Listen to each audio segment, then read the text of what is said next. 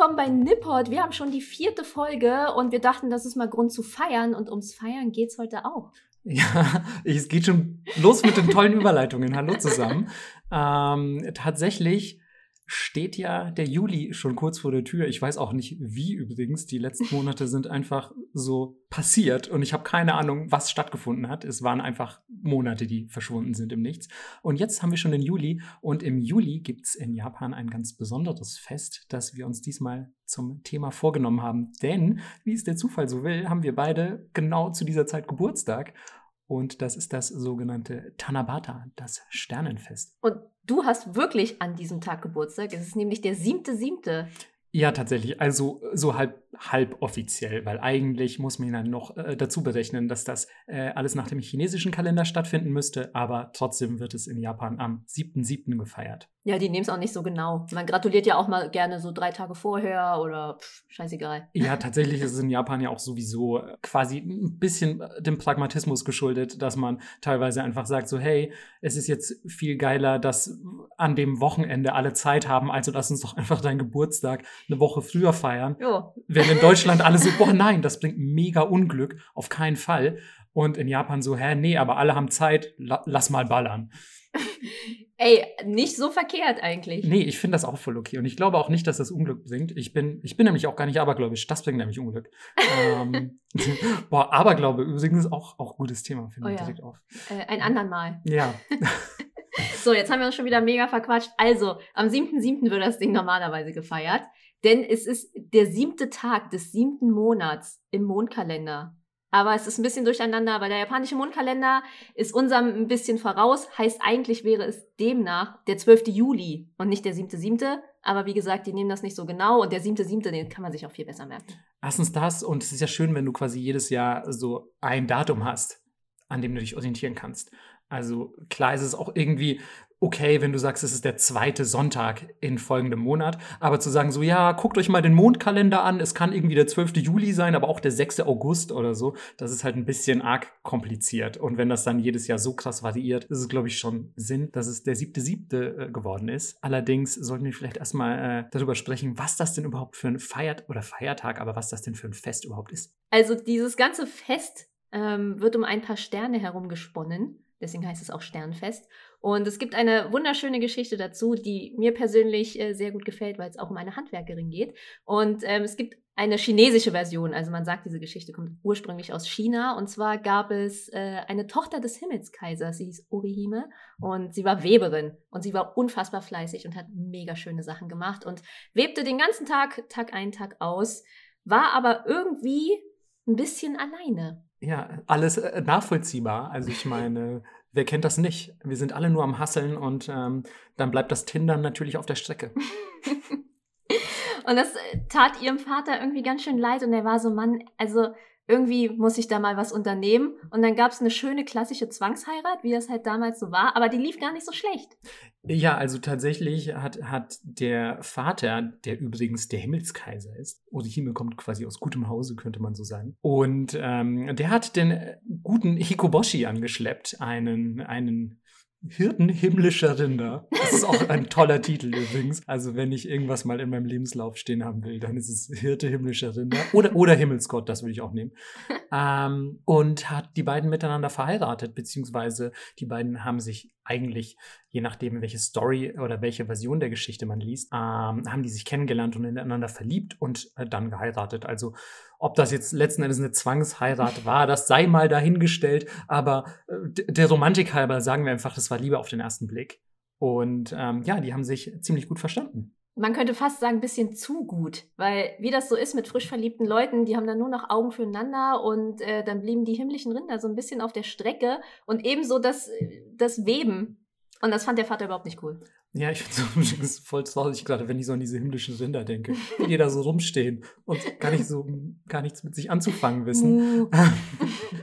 Ja, aber weißt du, ob himmlische Rinder auch Mu machen? Vielleicht machen die was ganz anderes. Vielleicht Oh. sind das so, ganz ehrlich, das ist doch irgendwie, was ist denn das? Das ist, äh, ich glaube, Donner-Eis-Pokémon vielleicht? Himmlisches Rind oder so? Keine Ahnung.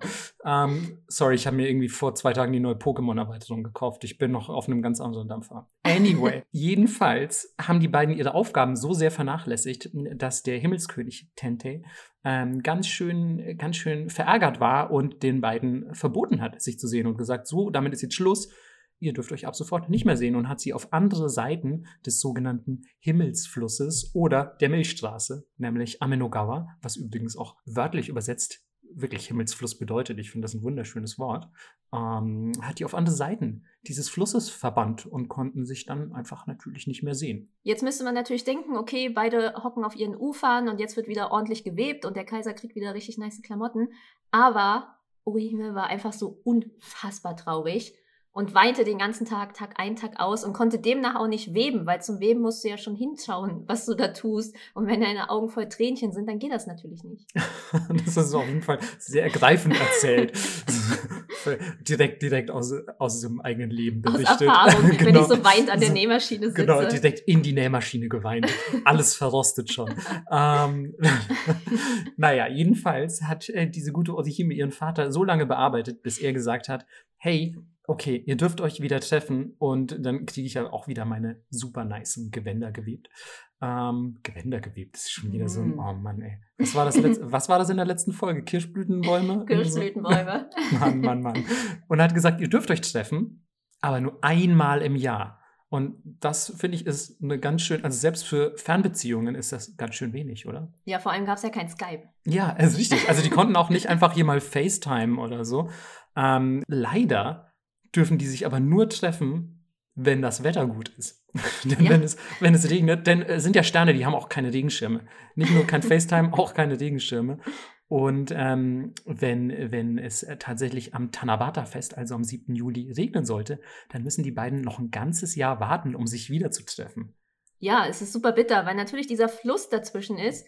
Und äh, eines Tages stand sie an diesem Flussufer und war so, geil, jetzt sehe ich irgendwie meinen Boy. Aber, hä, es gab gar keine Brücke. Wir lassen jetzt mal dahingestellt, wie das vorher funktioniert hat. Das kleiner- kleines Plothole. Genau. Aber naja, also saß sie wieder an diesem Flussufer und weinte und weinte und weinte, bis ein paar Elstern kamen und ähm, meinten, ey, was ist denn los? und sie so, hier ist keine Brücke. Und die Elstern waren so, hä, wir könnten doch eine Brücke für dich bauen. So kennt man Elstern, immer hilfsbereit. ähm, da, dafür sind sie auch in Deutschland berüchtigt. Ja. Und dann haben die ihre Flügel ausgebreitet, so dass das Orihime darüber gehen konnte und ähm, sich mit Hikoboshi treffen, dem Rinderhirten. Was ja eigentlich auch ganz, ganz nett von den Elstern ist. Interessanterweise gibt es da aber je nach Story erzählt oder nach, nach Variation der Story gibt es da verschiedene Gründe, warum die beiden sich nicht treffen können. Denn einmal habe ich gelesen, kommen die Elstern einfach nicht, wenn es regnet. Einmal hieß es, der Fluss wird einfach zu groß und zu breit und vielleicht wird auch die Strömung zu stark, who knows. Ähm, und die Elstern können keine Brücke mehr bilden. Also es ist so ein bisschen, es ist im, im Dunkeln, was genau da los ist, wenn Also, es regnet. Die Elstern haben einfach viele Ausreden, wenn sie keinen Bock haben. Okay? Ja, also die Eltern sind so, so ein bisschen dievenhaft. Also es muss wirklich alles stimmen, damit die an Bord sind. Ja, und das ist eigentlich die Geschichte. Und deswegen hoffen natürlich alle am 7.7., dass wunderschönes Wetter ist, damit die beiden sich sehen können. Und wenn es an diesem Tag aber doch regnen sollte, dann hat der Regen einen ganz besonderen Namen. Das ist dann nämlich äh, die Tränen von Orihime. Das klingt irgendwie, also es klingt fast schon episch, ehrlich gesagt. Ja. Also es, die Tränen von Orihime könnte auch, einerseits könnte es irgendwie ein Item aus einem Computerspiel sein, andererseits könnte es aber auch einfach so, ich weiß nicht, der Titel meiner Autobiografie werden oder so. Auch schön, dass du die Himmelsprinzessin bist. so. Ja, also come on, das sieht man mir ja wohl schon direkt an. Also wer von euch mich schon mal gesehen hat im echten Leben, weiß, wie nah ich an einer Himmelsprinzessin bin. ja, vielleicht war der, war der himmlische Rinderhirte auch einfach blind. genau. und, und, und ich als Prinzessin aber auch. So. ja. Ähm, es war einfach, es stand von Anfang an auf einem schlechten Fuß. Ja, ich finde auf jeden Fall, das ist eine, eigentlich, wenn man das weniger quatschig erzählt, als wir es gerade getan Ja. haben, ist das eine wahnsinnig romantische Geschichte. Und ich finde es auch ganz beeindruckend eigentlich, dass sich die entwickelt hat, indem man sich Sterne angeguckt hat, die am Himmel standen. Also weißt du, wenn ich zum Beispiel jetzt an den Himmel schaue, klar sehe ich Sterne und ich finde die wunderschön, aber damals haben die Menschen sich irgendwelche epischen Geschichten dazu ausgedacht und erklärt, wie diese Sternbilder sich zueinander verhalten. Das finde ich schon sehr eindrucksvoll. Ja, vor allem, wenn man denkt, es gab ja gar keine richtigen Teleskope. Ja, genau. Also du hast einfach nur leuchtende Punkte am Himmel beobachtet. Fand ich immer sehr ästhetisch, aber dass, dass man da wirklich solche Geschichten draus spinnt, total faszinierend, meiner Meinung nach. Und das Interessante ist, in Research zu dieser Folge gab es diese Standardgeschichte, die wir euch gerade erzählt haben, aber es gibt auch noch. und wir müssen oh nein. Schon, wir müssen schon lachen. Es gibt nämlich auch noch eine andere Geschichte. Und man munkelt, das wäre die japanische Version davon, aber nun gut. Also dazu muss man auch direkt mal sagen, die japanische Version ist schon auch die, die wir euch gerade erklärt haben. Es wurde nur von, von chinesischen Vorbildern übernommen. Also Tanabata, Orihime, Hikoboshi, das sind ja alles japanische Wörter für Leute, die sich ein bisschen mit der Sprache auskennen. Ihr habt das sicher schon erkannt. In der chinesischen Originalversion haben die natürlich ganz andere Namen. Ja. Und das ist schon die japanisierte Version, die auch in Japan gefeiert wird. Es gibt allerdings noch eine Version aus dem Kojiki. Ich weiß nicht, wer von euch den Kojiki vielleicht sogar schon mal in Händen gehalten hat. Es ist quasi die japanische Frühgeschichte, die so ein bisschen die Mythologie der, der Entstehung des, des Landes ähm, erklärt, bis bis zu äh, einer gewissen Regierungsperiode, also eine relativ lange Zeit abdeckt. Und da steht wirklich alles drin von den Göttern, die quasi Japan geschaffen haben, bis hin zu wahrscheinlich existierenden äh, historischen Personen. Und ähm, in diesem äh, Schriftwerk steht auch die Geschichte, die, die ich jetzt mal kurz umreiße. Melissa muss schon lachen, weil es ist, als ich die das erste Mal gelesen habe, und ich muss kurz dazu sagen, in Japan habe ich von dieser Geschichte nie gehört. Wir sind tatsächlich erst in unserer, ähm, ähm, in unserer Research, ich habe gerade überlegt, wie man Research auf Deutsch sagt. Ich sage mal Recherche. Recherche. Ähm, in unserer Recherche zu dieser Folge herausgefunden, dass es diese japanische Version der Geschichte auch gibt. Und ähm, ja, es ist etwas komplexer als die Geschichte, die wir euch gerade erklärt haben. Also, es schlug sich, oh Mann, Melissa, ich kann schon wieder gar nicht. Ähm, es trug sich zu, dass eine Familie mit drei hübschen Töchtern von einer Schlange, von einer riesigen Schlange aufgesucht wurde. Klassiker. Also es, geht, es geht schon gut los, es geht quasi wie jede gute Sitcom geht's los. Ähm, gute Schlange kommt zur Tür rein, Applaus. Ähm, nein, also die, die Schlange hat diese Familie aufgesucht und gesagt, ich möchte, dass ihr ähm, mir eine eurer Töchter zur Frau gebt. Und ähm, allein das ist mal schon wieder so ja, so abstrakt für uns, glaube ich, weil ich weiß nicht, man kennt natürlich irgendwie äh, Sagen, in denen dann vielleicht irgend so eine Art humanoides Wesen um die Hand einer Frau gebeten hat, aber dass, dass so eine Schlange sagt, gib mir, gib mir jemanden zur Frau, finde ich, find ich sehr ungewöhnlich und das ist schon wieder für, für meine Begriffe sehr asiatisch. ja, aber Schlangen haben halt auch einen anderen Stellenwert, ne? Ähm, ja, also äh, die Schlangen sind natürlich äh, bei uns sowieso natürlich sehr negativ behaftet und werden auch teilweise gleich mit Lindwurm und Drache und sonst was gleichgesetzt. Oder natürlich mit dem Teufel, der irgendwie Adam und Eva verführt. Im ähm, Japanischen ist das nicht, nicht ganz so extrem, beziehungsweise nicht ganz so negativ behaftet. Und deswegen haben auch die Leute erstmal gesagt, so, okay, Schlange, wir reden mal mit unseren Töchtern. Und ähm, die beiden ältesten Töchter haben sich geweigert, die Schlange zum Mann zu nehmen. Aber die jüngste Tochter hat gesagt, okay, why not meine Schlange heiraten? Das kann ja nicht schaden. Und hat, ähm, hat diese Schlange geheiratet. Es wurde ein, ein Haus an einem See gebaut und dort sind die dann eingezogen. Und dort hat diese Schlange ähm, einfach gesagt, hey, kannst du mir bitte den Kopf abschlagen? Klassiker in einer frischen Ehe. Genau. Also der, der Schlange hat so gut in der Ehe gefallen, dass sie gesagt hat, hey, weißt du was, ähm, Enthauptung äh, äh, erscheint mir als ein sinnvoller Ausweg. und, und natürlich, was sagt, was sagt die junge Dame? Klar, Klar. mach ich, mach ich. Ähm, leg doch einfach mal hier den Kopf hin. Und, nein, auf jeden Fall hat sie, hat sie der Schlange den Kopf abgeschlagen. Aber wie? Oh, das, oh, das weiß ich gerade gar nicht. Ähm, sag mal bitte. Mit, mit einer winzig kleinen Schere. Oh, man, man, ist sich nicht sicher, ob es äh, eine Nagelschere war oder eine winzig kleine Stoffschere. Hat sie eine Blindschleiche geheiratet? Ich dachte, es war so eine mega große. Also auch auf den, auf den, ähm, auf den, ähm, wie sagt man denn, auf den, auf den Scrolls. Oh mein Gott, ich bin gerade. Äh, ja, Ähm, auf den Schriftrollen. Den, auf den Schriftrollen, genau, danke. Ähm, und auf, auf, den, auf den Wandmalereien und so hat man auch ähm, eine große Schlange gesehen. eine große Schlange gesehen. ich glaube, es hat einfach lange gedauert. Ach du meine Güte, das klingt, das klingt nach einem unglaublich grauenhaften Prozess. Ich habe tatsächlich in meiner Version stand nichts von dieser kleinen Nagelschere, die ich gelesen habe. Deswegen bin ich jetzt gerade authentisch entsetzt. naja, aber sie schafft es dann tatsächlich auch. Ja, okay, aber Gott, das muss. Oh Gott, oh Gott. Wahre Liebe. War, genau, wahre Liebe, da schneidet man auch mal seinem Ehemann einfach mit einer Nagelschere den Kopf ab. Das kennt man ja. Ähm, an alle Pärchen, die jetzt zuhören, haltet an euch, äh, es geht noch weiter. Denn aus dem Hals der Schlange kam einfach ein super hübscher junger Gentleman gekrochen. Nice. Und also, okay. Hört ähm, sich bei mir nach Dates an, auf ja, jeden Fall. an, ange, angenehmer, angenehmer Plot-Twist, würde ich Mhm. sagen.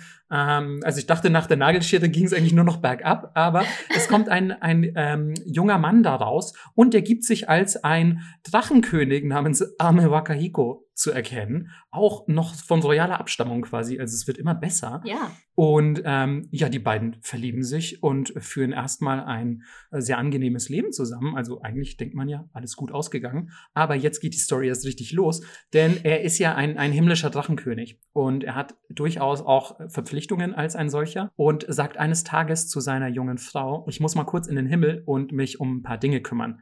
Während meiner Abwesenheit lasse ich dir hier so eine chinesische Schatzkiste da. Und die darfst du auf keinen Fall aufmachen. Und ähm, das ist auch, also es, wie ihr seht, es ist, ähm, es wird ein bisschen zusammengewürfelt, aber so steht es geschrieben. Da muss ich gleich direkt an diese, an diese Gespensterhefte von früher denken, Gespenstergeschichten. Wenn das jemand von euch kennt, wo am Ende immer so steht. Seltsam, aber so steht es geschrieben. genau so ist diese Story auch. Ähm, gut, der junge Mann ist im Himmel, kümmert sich um seine Geschäfte und sie sitzt einfach vor dieser chinesischen Schatzkiste und hat sich natürlich vorgenommen, die nicht zu öffnen, weil er hat gesagt, wenn du die aufmachst, kann ich nie wieder zurückkommen. Hm, Und ja, das klingt ja irgendwie ziemlich negativ. Voll. Und sie reißt sich aber auch mega zusammen. Sie reißt sich mega zusammen, aber blöderweise lädt sie ihre beiden missgünstigen Schwestern ein. Ja. Ja, und natürlich machen die die Kiste auf. Und was kommt raus? Rauch. Ja, genau, es kommt einfach Rauch raus. Also äh, etwas antiklimaktisch. Es kommt einfach Rauch aus der Kiste. Und ähm, trotzdem bedeutet dieser Rauch wohl, hey, dein Mann kann nie wieder hierher zurückkommen. Und da ihr Mann sie aber scheinbar schon auf diese Situation vorbereitet hat, nämlich hat er gesagt, geh mal nach Kyoto, wenn du diese Kiste aufmachst oder wenn irgendjemand diese Kiste aufmacht, beispielsweise deine missgünstigen Schwestern. Die kannten sich wohl gut inzwischen. Ja, ich weiß nicht. Also sie scheinen, scheinen schon Vorkehrungen getroffen zu haben. Und, und hat gesagt, hey, ähm, geh mal nach Kyoto und kauf einen Flaschenkürbis. und und ähm, ja, das wird's richten, vermutlich. Also es tut mir auch echt leid, dass wir so lachen müssen, aber es ist halt einfach echt eine richtig absurde Geschichte. Es hört sich halt an wie eine Fanfiction von einer richtigen Story. Ja, genau. Und es hört sich auch an wie eine schlecht geschriebene Fanfiction, muss man Ja. dazu sagen. Also, Edward hat ihr diesen Flaschenkürbis verkauft. Äh, nein, Entschuldigung. Jemand hat ihr, ein Händler in Kyoto, hat ihr diesen Flaschenkürbis verkauft. Aber glücklicherweise war es wohl ein magischer Flaschenkürbis. Denn aus diesem Flaschenkürbis sprießt eine Ranke, die bis in den Himmel reicht. Und natürlich kann sie diese Ranke dann hochklettern und ihren Mann im Himmel besuchen. Sehr praktisch, denn dort leben sie dann auch erstmal zusammen und sind vermeintlich wieder glücklich. Aber leider hat dieser Drachenkönig einen sehr ja, ungehaltenen Vater, was Ehen mit Menschen angeht. Denn sein Vater ist ein Oni, also ein, ein japanischer, ein japanischer Dämon, ein japanischer Teufel, wenn man so will. Und ähm, sagt so, nein, du kannst auf keinen Fall hier mit einer, mit einer Menschenfrau abhängen. Die stinkt. Ja, hat er das gesagt in deiner Version der Ja. Geschichte? Wirklich? Ja. Ach du meine Güte. Mann, du hättest mir die schicken müssen. Die klingt viel lustiger. Nagelscheren, stinkende Ehefrauen. Ah, Mann. Hier stinkt's nach Mensch. genau, hier stinkt's nach Mensch. Ähm, und also, was macht man dann natürlich als, als cooler Drachenkönig? Er verwandelt einfach seine Frau, wann immer der Vater zu Besuch ist, in einen Fächer oder ein Kissen. Und Oder ein Stuhl. ja, oder ich habe bei mir stand auch wieder nur Kissen oder Fächer. Ja.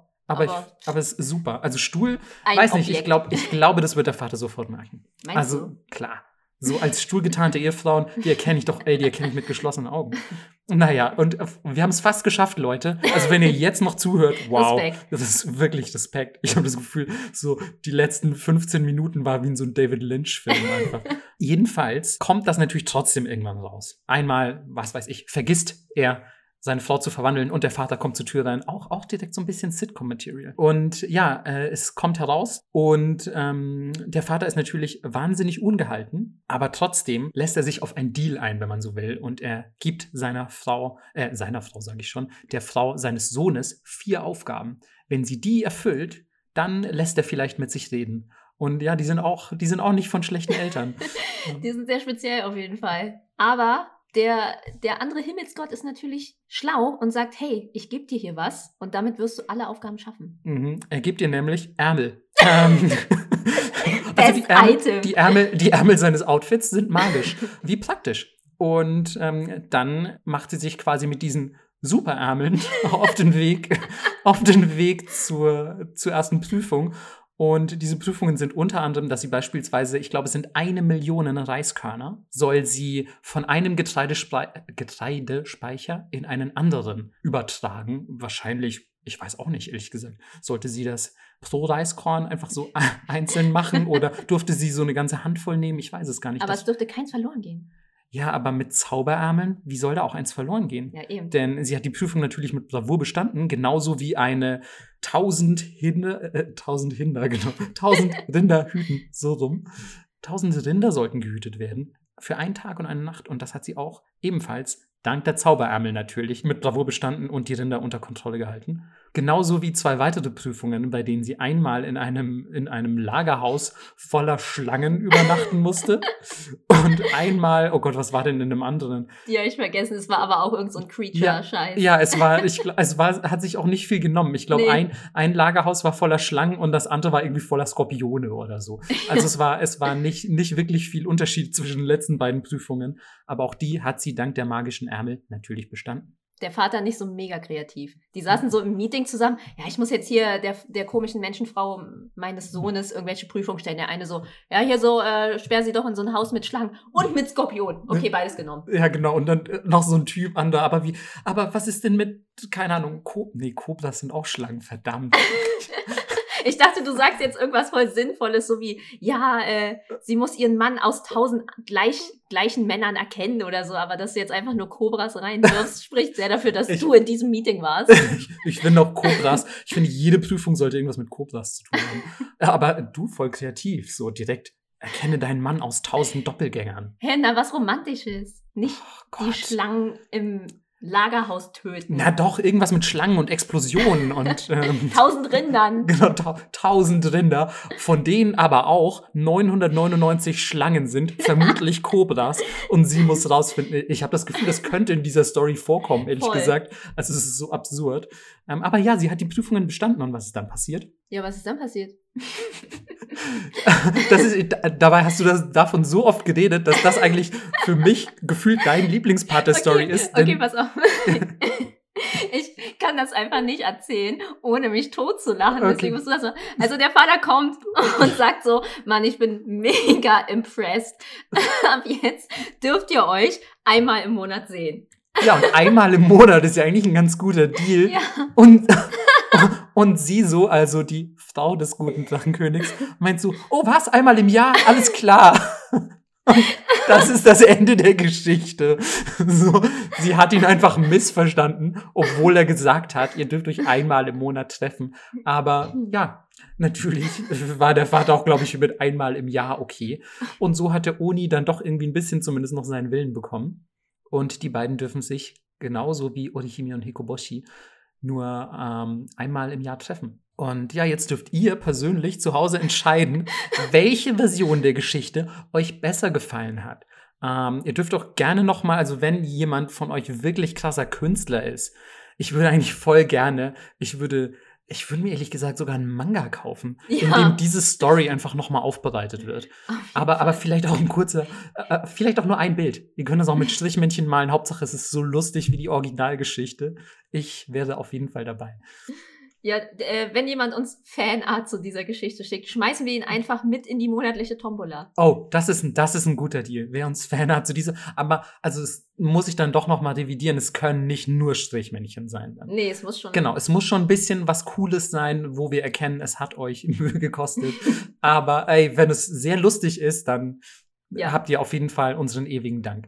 Und apropos ewiger Dank, der gilt natürlich auch, ganz wichtig, an unsere neuen Patreons. Ja, und da haben sich auch tatsächlich zwei neue 5 Euro Patreons eingefunden, die wir natürlich an dieser Stelle, wie es das Gesetz so will, persönlich grüßen möchten. Einmal Baumkuchen und Sarinas Welt.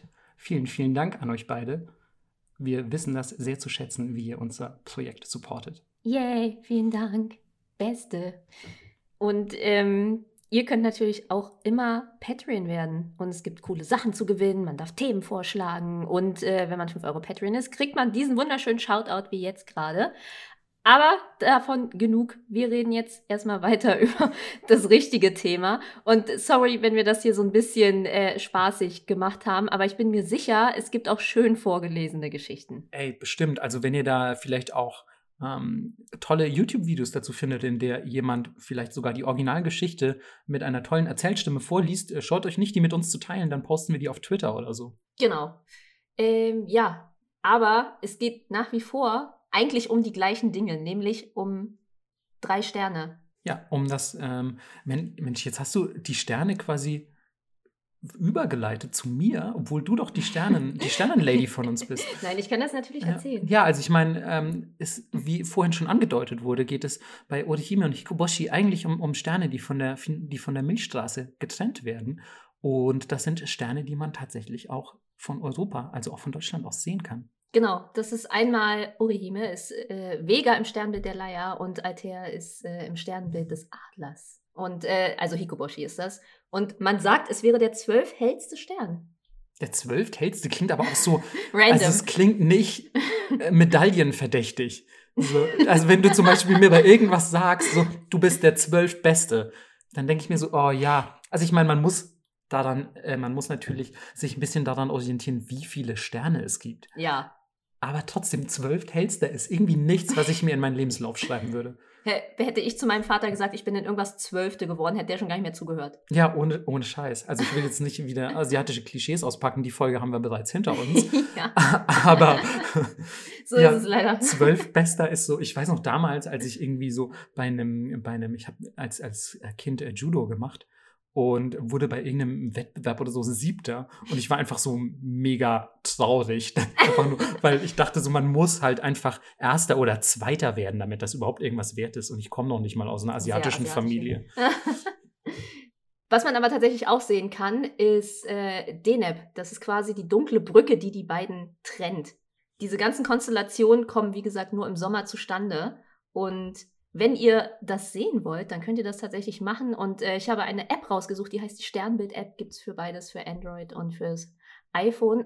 Und die heißt Sternatlas. Und da könnt ihr dann tatsächlich euer Handy hoch in den Himmel halten und könnt checken, ah, da sind sie, ich habe sie gefunden. Ach cool, was für eine Zeit, in der wir leben, echt. Dass man das alles irgendwie schon einfach so, dass man sein Handy in den Himmel hält und dass einem die Sternbilder sagt. Wie cool ist das denn? Ja. Sollte ich direkt mal auschecken. Aber wo wird das denn jetzt eigentlich fett gefeiert? Eigentlich wird es in Japan erstmal überall gefeiert. Das muss man dazu sagen. Ähm, in Sendai wird das ganz besonders intensiv gefeiert, beziehungsweise ist Sendai sehr berühmt dafür, dass es einfach tolle Tanabata-Festlichkeiten dort gibt. Und ähm, man kann aber auch genauso, wenn ihr beispielsweise in Tokio Urlaub macht oder in Kyoto oder sonst wo äh, zum Tanabata, könnt ihr überall an den Feierlichkeiten teilnehmen. Also ihr werdet auf jeden Fall, egal wo ihr seid, in welcher japanischen Stadt, behaupte ich mal ganz frei, ähm, werdet ihr Tanabata-Dekorationen sehen. Und die sehen wie aus, Melissa? Guck mal, Überleitung, Überleitung. Ah, Mann. So gut, so Ich bin gut. so stolz. äh, ganz klassisch werden Kärtchen, kleine Kärtchen an Bambussträucher gehängt, auf die man dann seine Wünsche schreibt, was immer schön ist, finde ich. Ja, also ich finde das sowieso, äh, gerade dieses, ja, also ich will es nicht auf reinen Aberglauben beschränken, aber schon so, wenn du auch zum Beispiel in diese japanischen Tempel kommst und dann gibt es beispielsweise diese Sträucher, es sind nicht nur Bambussträucher, ähm, sondern auch, also teilweise sogar Metallstreben einfach oder eben Sträucher, an die dann Zettel gehängt werden, auf denen Wünsche stehen oder auf denen religiöse Aussprüche oder, oder Sutren oder sonst irgendwas, die vielleicht das Böse abhalten sollen oder so. Aber ich finde es allein von der Ästhetik ist das wahnsinnig schön, wenn du dann irgendwie an so einen, an so einen Busch kommst und da hängen überall so viele kleine mit, mit schönen Kalligrafie-Kanji beschrifteten äh, Zettelchen dran. Also es ist sehr, sehr schick auf jeden Fall. Und ähm, zum Tanabata muss man dazu sagen, dass es ein, ein Fest ist, an dem man sich wünscht, sich in gewissen Dingen zu verbessern. Also beispielsweise, so ist es aus dem Chinesischen übernommen worden, ähm, im Nähen oder in der Schrift. Und interessant ist auch, dass sich die Mädchen im Nähen verbessern sollten und die Jungs in der Schrift. So, Mädchen näht mal Sachen und Jungs, ihr bildet euch bitte. So, also es Klare Arbeitsteilung hier. et, et, etwas antiquiert, ehrlich gesagt. Und äh, früher wurden die aber nicht nur auf Papierstreifen geschrieben, sondern auch auf die Blätter des Maulbeerbaums. Ja, finde ich ehrlich gesagt Mhm. ganz schön. Und es ist angeblich die glatte Rückseite gewesen, weil auf der Vorderseite kann man wohl nicht schreiben. Und es wird aber noch ein bisschen cooler, denn man hat einfach von der Taro-Pflanze den Tau genommen, der sich in diesen riesigen Blättern gesammelt hat, um die Tinte herzustellen. Also es war irgendwie so eine sehr, ein sehr ritueller Akt, finde ich. Das macht es total, total cool schon wieder. Ich bin da immer, gerade so als Mitteleuropäer, total fasziniert. Vielleicht haben wir auch ähnliche Rituale, die mir einfach nicht bekannt sind, weil man so darin aufwächst und irgendwie ständig damit konfrontiert wird. Aber irgendwie kommt es mir nicht so vor, als wären wir auch nur ansatzweise so ritualisiert in, in Deutschland. Und deswegen finde ich es immer super fasziniert, wenn jemand sowas sagt wie, wir haben auf Blätter des Maulbeerbaums geschrieben, mit, Ja. mit Tinte, die wir äh, aus Tautropfen gesammelt haben und so. Also es ist so, wow, cool, das klingt direkt nach Fantasy oder so. Ich finde auch, das klingt überhaupt nicht, als würde es auf dieser Welt passieren. Nee, aber tatsächlich ist Japan ja auch manchmal nicht von dieser Welt. Oh, Boah, oh. uff. Sehr, Ja. sehr, wir holen gerade alles wieder auf, was wir eben beim Geschichte erzählen verkackt haben. Weil wir einfach uns totgelacht haben. Ich finde auch nicht, dass wir das verkackt haben, denn ich hoffe, ihr fandet das auch ansatzweise absurd und lustig. Weil, also ihr könnt euch jetzt nicht hier hinstellen und sagen, ja, ist eine, ist eine ganz normale Geschichte. Also wir kennen das nicht. Flaschenkürbis in Kyoto gekauft und dann in den Himmel geklettert. Das ist ja wohl echt super Standard. Every Saturday. Ja, echt. Aber man muss dazu sagen, ähm, dass das Tanabata auch jetzt mittlerweile mega bunt einfach ist. Weil diese ganzen Zettelchen, die man schreibt, haben teilweise auch andere Farben. Ja. Und die mega stehen nice. alle für irgendwas, nämlich für das, was man sich so, ja, was man sich einfach vom Leben erhofft oder von seinem Wunsch. Und einerseits ähm, hat man früher das so ein bisschen nach den, nach den fünf ähm, Elementen ähm, gewählt, also die Farben, die, die im chinesischen Yin Yang äh, irgendwie von, von Relevanz waren. Tatsächlich habe ich mich persönlich nicht so wahnsinnig viel mit, mit chinesischer, jetzt hätte ich schon fast Lore gesagt. Lore. nee, ist tatsächlich wirklich passiert, sorry. Ja, ja mit chinesischer Folklore. Äh, kommt ja auch Lore. Einfach nur lange her. Ja, ähm, beschäftigt. Ähm, aber man sagt so heute allgemein, Rot ist für das Thema Eltern. Also wenn du dir beispielsweise wünschst, meine Eltern sollen super lang leben, dann nimmst du einen roten kleinen Zettel. Wenn du ähm, irgendwas auf einen blauen Zettel schreibst, dann ist das für Schwächen, die du hast. Also beispielsweise, ich möchte, oh, ich weiß auch nicht, ähm, keine Ahnung, nicht mehr, nicht mehr so abhängig, ich wollte es gerade sagen, nicht mehr so abhängig vom Nikotin sein oder so. Wenn du äh, irgendwas Gelbes aufschreibst, dann ist es für das Thema Freunde und äh, kann beispielsweise bedeuten, ich möchte einfach gern mehr Freunde haben. Auch heute, heutzutage Oh. irgendwie gar nicht, gar nicht mehr so unrelatable. Ne? Weiß ist für gute Vorsätze. Auch hier kann zum Beispiel sagen, äh, kann man zum Beispiel sagen, ich möchte mit dem Rauchen aufhören oder ich möchte in Zukunft disziplinierter Kanji lernen. Yay! Oh mein Gott, ich fühle es direkt. ähm, und das äh, letzte wäre Violett. Das ist für Themen äh, rund um Schule und Studium. Und wenn man beispielsweise sagt, ich möchte die Aufnahmeprüfung für die äh, Tokyo Daigaku, also die prestigeträchtigste Uni Japans, bestehen, dann nimmt man einen violetten Zettel. Und wie auch in jedem guten RPG-Spiel ist lila. Mann, richtig, oh Mann, Melissa, du hast das echt, du hast das echt verinnerlicht, dieses ganze Überleitungsding auch und so. Aber ist die wirkungsvollste Farbe angeblich, also das Violette. Man muss natürlich dazu sagen, abhängig vom Spiel, das du spielst, Ja, gibt es ja. auch noch bessere Sachen als lila.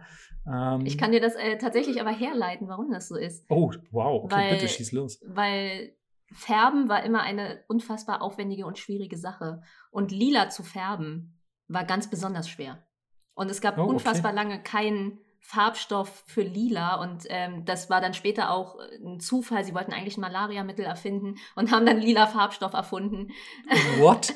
ja, und deswegen Purpur und lila waren immer royale Farben und wichtige Farben, weil es so schwierig war, das zu machen. Oh, wow, okay, das wusste ich tatsächlich nicht und das ist ein, äh, wunderschöne, eine wunderschöne Hinzufügung, was es auch total ja, sinnig erscheinen lässt, dass die Farbe, die am schwersten herzustellen ist, irgendwie auch am wirkungsvollsten sein mag.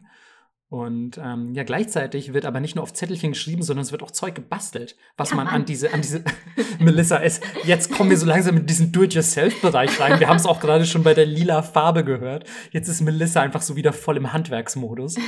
Und je nachdem, was man bastelt und an diese kleinen Bambusstöcke, es sind übrigens nicht immer, es ist nicht immer echter Bambus. Manchmal ist das leider auch gerade so, je, je städtischer das Ganze ist, desto höher ist die Wahrscheinlichkeit, dass man einfach irgendwie da so ein Plastikbambus aufgestellt hat oder so, was ich manchmal ein bisschen traurig finde, weil ja, das sieht einfach nicht so wahnsinnig ästhetisch aus, meiner Meinung nach. Außer du magst so China-Imbiss-Vibes. Dann schon. Äh, Ja, aber und stell dir mal vor, die ganze Stadt ist plötzlich so China-Imbiss. So.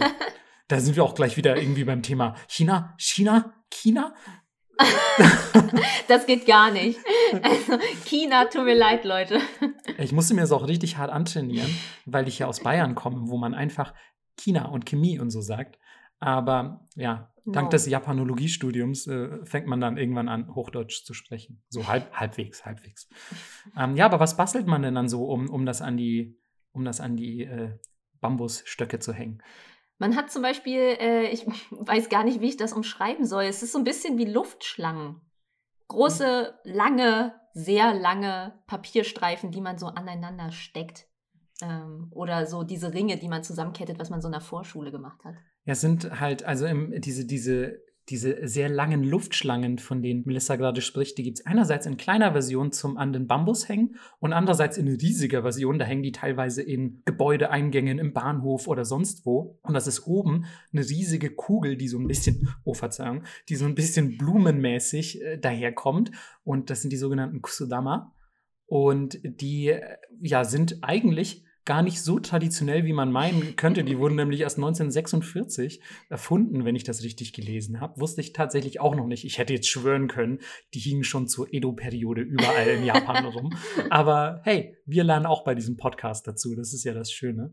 Und ja, die hängen da äh, so, so, so ballmäßig einfach rum mit riesigen langen Papierstreifen unten dran. Und ich habe auch mal nachgeguckt, was diese Papierstreifen symbolisieren sollen. Hast du das rausgefunden? Also, es gibt äh, verschiedene Ansätze. Okay. Was ich rausgefunden habe, ist, dass es entweder für langes Leben steht oder für die Weberin, die Mhm. natürlich immer mit langen Dingen zu tun haben, Ja. ähm, weil die Weberin natürlich sich wünschen, dass sie immer besser werden, wie jeder gute Handwerker. Ja, sehr klar. Sehr klar. Genau. Oder dass die Fische voller Netz, äh, dass die Netze voller Fische sind, so rum. Krass, okay. Das mit den, mit den, mit den Netzen habe ich jetzt gar nicht gehört tatsächlich. Gerade weil es auch im kleineren Bereich, also wenn du, wenn du irgendwie kleine Papierbasteleien an, an diesen Bambus hängst, gibt es nämlich nochmal gesondert, unabhängig von diesen, die heißen übrigens Fukinagashi, diese, diese großen Gebilde mit den, mit den, mit den Blumen, mit den Blumenbällen an, an, an der Spitze und den, den langen Papierbahnen. Ähm, und die gibt es eben auch, wie gesagt, nochmal in klein und während es da auch kleine Fukinagashi gibt, gibt es aber auch kleine Fischernetze oder kleine gebastelte, symbolisierte Fischernetze, die eben auch für eine tolle Ernte oder einen guten Fischfang stehen sollen. Also ich würde, ich würde fast vermuten, dass mit der Weberin, das macht für mich total Sinn. Also Mhm. ich kann mir da jetzt natürlich keine super qualifizierte Meinung erlauben, aber so rein vom Ausschlussverfahren so, das mit der Weberin ist natürlich irgendwie voll einleuchtend. Aber langes Leben in Asien ist auch ganz beliebt, ne? Das ist natürlich richtig. Aber ich glaube, langes Leben ist überall beliebt. Also außer bei uns. Außer so. bei uns. Außer bei uns. direkt, direkt so ins Morbide abgedriftet. Aber tatsächlich gibt es noch, noch ähm, viele andere Dinge, die ihr daran hängen könnt. Zum Beispiel kleine Goldfische, also so Origami-mäßige Goldfische, die ihr selber gebastelt habt. Die Kingyo. Also, das bedeutet einfach nur Goldfisch. Und wenn ihr das zusammen so mit einem Amikazari kombiniert, das Amikazari ist nämlich das Fischnetz. Und das steht dann dafür, dass ihr zum Beispiel im nächsten Jahr super krasse Fische fangen werdet. oder also nur, nur vier Meter Welse oder so. Und, ähm, und äh, eine gute Ernte, falls ihr natürlich gar kein Fischer seid, sondern vielleicht Bauer oder so. Aber was wird sonst noch so gefaltet? Ähm, ja, diverse Origami-Objekte auf jeden Fall. Also unter anderem macht man einfach Geldbörsen. Und die faltet man sogar oft aus Geldscheinen, wie bezeichnend. Ähm, und auch ein bisschen verschwenderisch, aber hey. Ähm, das steht natürlich für, wer hätte es gedacht? Sexuelle Erfüllung, genau. Ähm, nein, es steht für Reichtum. Ähm, Hätte beides sein können. Das stimmt, also mit Geld kann man sich wahrscheinlich auch sexuelle Erfüllung kaufen. Eben. Keine Ahnung. Und dann gibt es natürlich noch diese kleinen Fukinagashi, von denen wir gerade schon gesprochen haben. Ähm, die sind so allgemein so ein bisschen einfach Schutz vor bösen Mächten und sollen euch einfach davor bewahren, vielleicht krank zu werden oder von Geistern heimgesucht. Wer weiß. Und ähm, ja, zuletzt gibt es dann noch so kleine Kamui, heißen die. Das sind so so wie, ja, sieht ein bisschen aus wie ein Kimono tatsächlich, aber sollen, glaube ich, tatsächlich eine, eine, eine, Person repräsentieren. Also gar nicht nur ein Kleidungsstück. Und die stehen für Glück, denn tatsächlich soll das Unglück von einem selbst in die übergehen. Und dann mhm. hängt man die daran und dann ist das Unglück in dieser kleinen Papier-Origami-Puppe und du selber hast kein Unglück mehr. Also auch nicht schlecht. Oh, aber so voll Voodoo-mäßig. Ja, ein Des bisschen, ne? Ja, deswegen, wenn das Fest vorbei ist, wird äh, in manchen Regionen der ganze Papierkram einfach in den Fluss geworfen und man guckt so, wie es wegtreibt. Oder es wird verbrannt. Ja, ähm, erinnert mich auch äh, an diverse, diverse andere sehr feuerfokussierte Feste, wo es in Japan echt einige gibt. Finde ich immer ganz interessant, dass so, gerade im asiatischen Raum, da habe ich oft den Eindruck, also auch gerade im, ich das im Chinesischen, wo, wo beispielsweise tonnenweise Geld oder so, ja. so, so Ferrari-Modelle aus Papier Voll. verbrannt werden, weil man sich dadurch erhofft, dieses Auto zu bekommen und so. Also das ist fürs nächste Leben ist das. Als ja. Meine Ach ja, genau so war es, natürlich, fürs genau. nächste Leben. Als meine Großeltern äh, jeweils gestorben sind, hat mir mein Vater dann auch so Fotos geschickt, die wurden dann drüben beerdigt, aber ich konnte nicht mit. Mhm. Und es war einfach unfassbar abstrakt. Zum einen war es mega bunt, was ich viel cooler finde als bei uns. Und alle haben so riesige Geldbündel gehabt. Es gab Fernseher, Autos, wie du gesagt hast, jede Menge Essen und alles haben die aus Papier gebaut und einfach ins Feuer geworfen. Das ist so ein cooler Brauch, ja. ganz ehrlich. Also ich muss ja auch sagen, so Beerdigungen in Deutschland, also ich meine, natürlich ist es ein trauriger Anlass und so, das will man überhaupt nicht bestreiten, aber gleichzeitig kann man, finde ich, da trotzdem so eine Art der, der, des Festes draus machen und, und dann irgendwie sagen so, hey, wir wünschen dieser Person für das nächste Leben einfach so viel geilen Scheiß. Ja. Ferrari, hier bitte, super Flachbildfernseher, einfach tonnenweise Geld, here you go, take it. So, also das finde ich wahnsinnig, wahnsinnig irgendwie schön und romantische Vorstellung, ehrlich gesagt. Ja, voll. Aber gerade gerade durch dieses äh, Orihime und Hikoboshi wissen wir jetzt auch schon, wie romantisch es da teilweise zugehen kann. Deswegen, ja, vielleicht müssen wir einfach in Deutschland noch ein bisschen was dazulernen, was das angeht.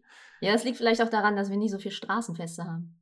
Äh, total. Also gerade in, in Japan gibt es ja gefühlt einfach so viele Matsuri. Und ich weiß nicht, wer von euch schon mal in Japan war, aber wenn ihr einem Matsuri beigewohnt habt, ich finde, das ist so eine unbeschreibliche Atmosphäre. Ja. Also Matsuri, an dieser Stelle auch noch mal kurz erklärt, ist einfach ein Fest. Beispielsweise das Tanabata, also dieser Tag, über den wir gerade sprechen, ist das Hoshimatsuri. Das ist ein, ein Sternenfest, also wortwörtlich übersetzt Sternenfest. Und ähm, es stehen dann teilweise, je nachdem, in welcher Region man sich aufhält, gibt es so Stände auf den Straßen. Straßen sind abgesperrt. Leute haben sich in Yukata und Kimono und so zurechtgemacht und laufen einfach damit dann irgendwie abends durch diese hell erleuchteten und meistens dann auch schön von so Laternen erleuchteten Straßen gönnen sich irgendwie so Snacks an diesen, an diesen Ständen und es gibt Feuerwerk und es ist alles irgendwie total schön und hat so eine ganz, so eine ganz andersweltliche Atmosphäre, muss ich sagen. Ja, also ich finde immer, es gibt ja die Standard-Festival-Folge im Anime. Mhm. Die muss ja sein, das wie die Strand-Bikini-Folge. oh Mann, der Bikini-Feller in jedem fucking Harem. Und ich finde, das fängt das schon ganz gut ein. Das ist nicht übertrieben. Auch mit diesem Feuerwerk, was dann stattfindet und wie alle gut drauf sind und Spaß haben und so. Ey, total. Also ich habe ja auch, bevor ich nach Japan gezogen bin, gedacht, so ja, das ist sicherlich nur so eine popkulturelle Darstellung des Ganzen. Und dann gehst du aber auf dein erstes Matsuri. Und ich weiß noch, wir haben von unserem ersten Matsuri, waren wir sogar in so Läden in, in, in Kyoto und haben dort Kimono, äh, Kimono, ich schon Yucatan probiert und ähm, wir haben halt irgendwie uns auf dieses Festival vorbereitet. Ich habe leider keinen gefunden, dessen Muster ich cool fand und dem auch gepasst hat, aber ich wäre sonst tatsächlich auch in einem Yukata dahin gegangen, auch wenn ich das manchmal als Ausländer ein bisschen Panne finde. Aber ich hätte es einfach nur, damit ich es quasi von meiner Bucketlist streichen kann, hätte ich das gemacht. Und es war halt echt super, super schön. Ich war so richtig, klingt jetzt ein bisschen arg überromantisiert, aber Same. ich war echt verzweifelt. Ja, vor allem ist alles mega lecker. Ja, es ist, das ist auch das Nächste. So an diesen Ständen, es ist halt nicht irgendwie so dieser Billo-Müll, Ja. den man irgendwie auf so einem deutschen Volksfest gefühlt vorgesetzt bekommt. Und dann ist das so eine 9-Euro-Bratwurst, die noch nicht mal durch ist, sondern es ist einfach super lecker und die Leute sind so mega gut drauf. Alle haben irgendwie traditionelle Gewänder an. Beispielsweise die, die Verkäufer an solchen Ständen haben auch ihre traditionellen, ähm, wie sagt man, Gewänder ist vielleicht das falsche Wort, aber ihre traditionelle Klamotte einfach an. Und, ähm, und sind irgendwie so mega ja, alle sind so in dieser Matsuri-Stimmung. Das finde Ja. ich halt cool. Ganz, ganz andere Atmosphäre, die man, glaube ich, wenn man es nicht live miterlebt hat, gar nicht nachvollziehen kann. Also, wenn ihr mal nach Japan reist, guckt mal zu, dass ihr auf jeden Fall ein Matsuri irgendwo mitnehmt. Ja, meistens gibt es dann auch noch so irgendwie so eine Parade oder durch die Stadt irgendwas, was da vorher passiert, Mucke, Tanz, irgendwas passiert eigentlich immer. Ja. Also in Sendai soll das ja auch, ich war selber nicht da tatsächlich zu Tanabata, aber in Sendai, was wir vorhin schon kurz angesprochen hatten, soll das ja einfach so mega exzessiv äh, zelebriert werden. Und ich will mir das auf jeden Fall irgendwann mal angucken, wenn ich Ja. die Gelegenheit dazu bekomme. Also gerade weil das halt, wie gesagt, auch ein sehr buntes Fest ist und wenn die Stadt so in ganz super vielen ähm, Papierkonstruktionen und tausend bunten Origami erstrahlt, wie cool ist das denn bitte? Und das Coole ist, ihr müsstet nicht mal auf ein anderes Tanabata verzichten, denn in Sendai wird am äh, 6. bis 8. August gefeiert. Ja, das stimmt. Da hat man sich tatsächlich noch nach dem in Anführungszeichen originalen Datum gemäß des chinesischen Kalenders Ja. gerichtet. Und ja, deswegen ist das einen Monat später. Das heißt, ihr könnt eigentlich doppelt Tanabata feiern, wenn ihr in Reichweite von Sendai wohnt. Voll nice. Und Ja. ihr könnt dann zum Beispiel äh, traditionell Somen essen.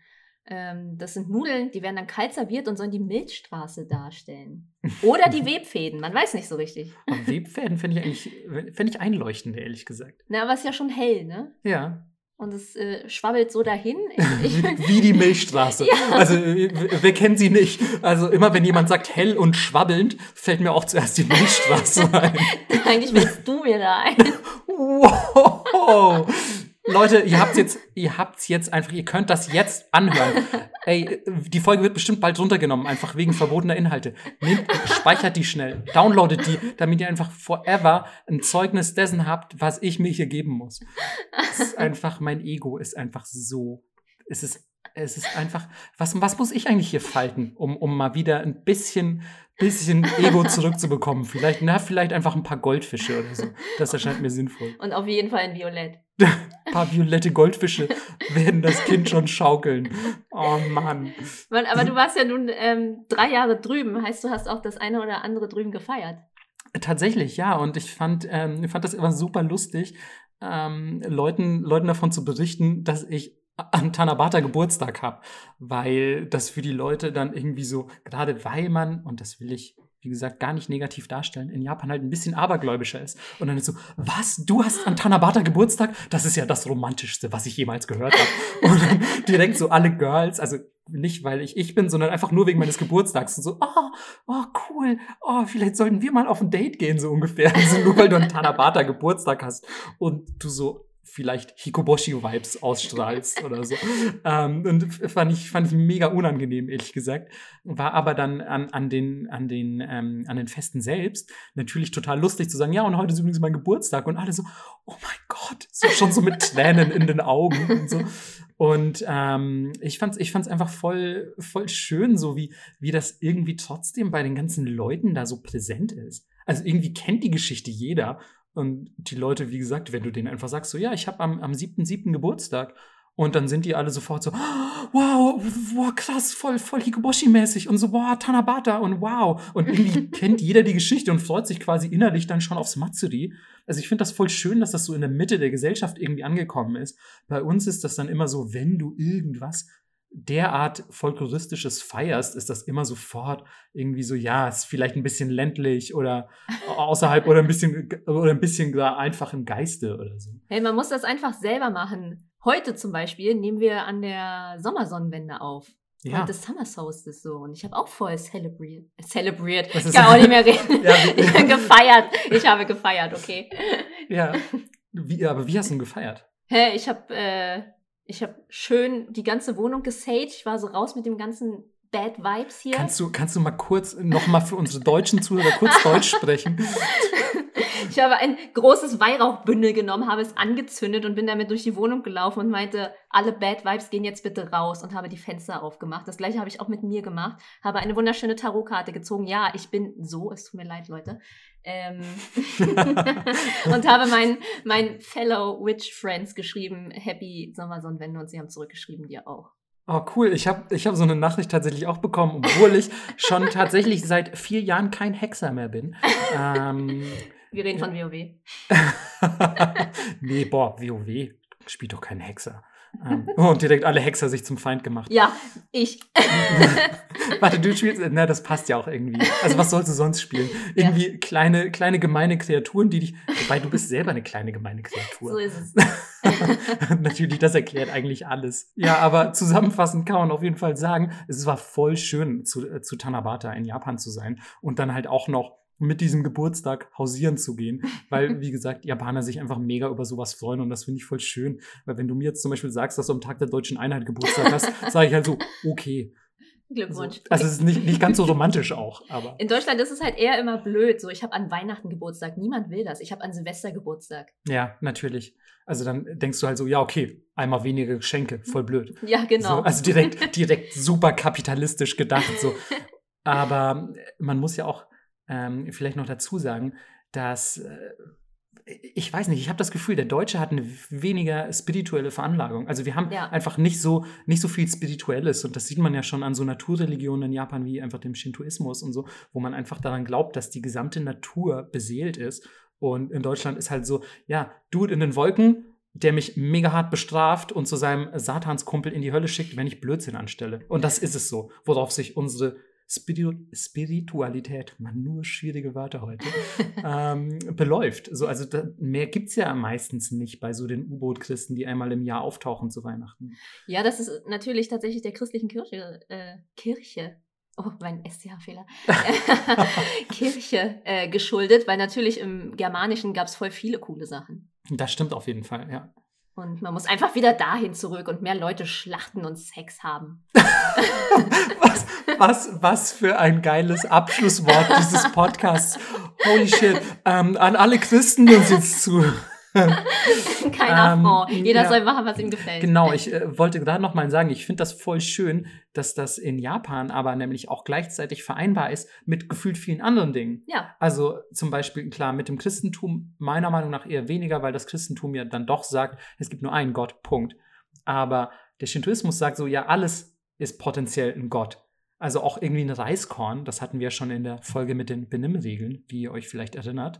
Wenn nicht, hört jetzt schnell die Folge mit den Benimmregeln. Und das verträgt sich zum Beispiel dann auch mit so anderen, mit so anderen, äh, ich will fast nicht sagen Religion, weil es ja fast eher irgendwie eine, eine, eine, eine spirituelle, einfach eine, oder eine Ansicht ist, eine Lebenseinstellung, nämlich Buddhismus beispielsweise, kann man problemlos gleichzeitig sein. Und das finde ich halt voll schön, weil immer dieses, dieses Ausschließen und so, also woher nimmt man denn überhaupt die Gewissheit so, ja. ja, also das, also wir können es nicht beweisen, aber das ist es ganz sicher, das ist das Ding. So, also das ist dieser bärtige Typ in den Wolken, das ist es, ich schwöre. Weißt du, was ich meine? Also ich finde es halt so, why not play for many teams? ähm, äh, ja, falls da jemand eine andere Meinung hat, die kann er uns gerne auf Twitter in wenigen Zeichen kundtun. Ja, genau. Eure, eure religiöse, religiöse Einstellung in, was gibt es mittlerweile, 260? 260? ja, es waren mal 140, glaube ich. Ja, aber Trump hat ja dann ein bisschen nachgeholfen, damit, ja. er, damit er mehr Blödsinn labern kann. Genau. Aber ansonsten könnt ihr uns auch sehr lange Nachrichten, zum Beispiel bei Patreon, schreiben. Mhm, wir haben auch mittlerweile schon welche bekommen, was ich ganz ja. cool finde, ähm, weil ich kann auch direkt mal an die, an die entsprechenden äh, Patreon, äh, äh, Patreons Pat Patronen, wie sagt man das? an, die, an die entsprechenden Patronen. ähm, an die entsprechenden Patreons kann ich schon mal sagen, cool, vielen Dank nochmal für eure Nachrichten. Da sind ähm, super schöne Sachen dabei und ähm, sehr inspirierend auf jeden Fall für weitere Folgen, denn wenn ihr ein 5-Euro-Patreon seid, könnt ihr tatsächlich Themen vorschlagen, über die wir in einer der kommenden Folgen sprechen sollen. Und also wenn ihr jetzt beispielsweise einfach nur sagt, ähm, eure Genitalien, dann ist die Wahrscheinlichkeit groß, dass wir nicht darüber sprechen. Aber wenn ihr so Sprich ernst... du für dich. okay, Melissa macht dann so eine Solo-Folge, wo sie nur über Genitalien spricht. Und, und wenn die aber so ein bisschen mit Japan zu tun haben und irgendwie ganz cool sind, dann steht die Chance gar nicht so schlecht, dass wir sagen, hey, da recherchieren wir mal rein und machen da eine Folge zu. Weil wir natürlich auch gerne noch neue Sachen lernen und ja bei weitem nicht alles wissen. Genau. Und äh, was ihr vielleicht nicht wisst, aber in dieser Folge schon gehört habt, ist das Wort der Woche. Wow, Mann, ey, ich, ohne Scheiß, ich muss es wirklich jedes Mal kommentieren. Was sind das für Überleitungen?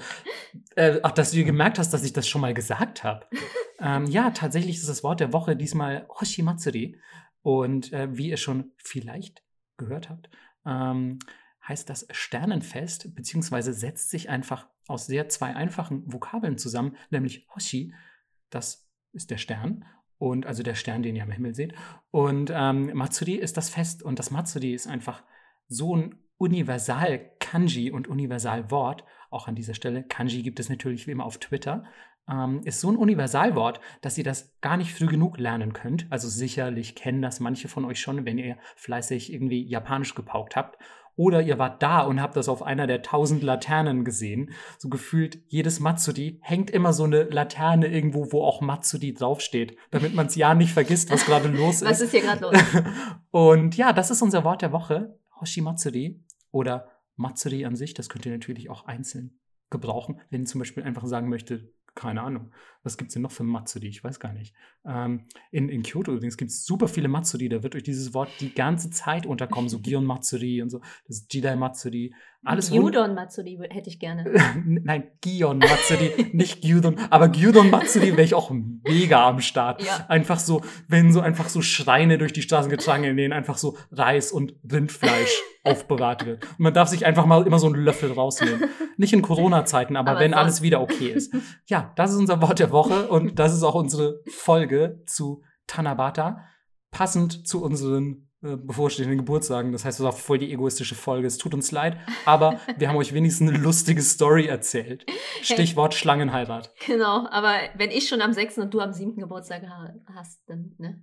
Ja, muss man das auch mal feiern. Melissa hat das leider knapp verpasst, aber wir, ja. wir müssen einfach irgendwann mal so eine richtige Tanabata-Sause starten, wo ja, wir das einfach Mann. so zusammenlegen und einfach auch wie ein Sendai ein ganzes Wochenende feiern. Das wäre einfach mega nice. Und dann auch so Samstag Feuerwerk, Sonntag irgendwie lassen wir, lassen wir Boote auf der Spree verbrennen. Und, so. und ich bin so, jeder, der zur Party kommt, muss entweder als Webstuhl oder Rind verkleidet sein. als Webstuhl? Nein, nicht als Orihime oder Hikoboshi. Nein. Ich komme als, komm als mega krasser Cobra-König. So. Also ich nehme die japanische Version der Geschichte. Dann gehe ich als China-Box. du gehst als Box voller Rauch. ja. Und das ist eh immer am Qualm, weil sie ständig wütend ist.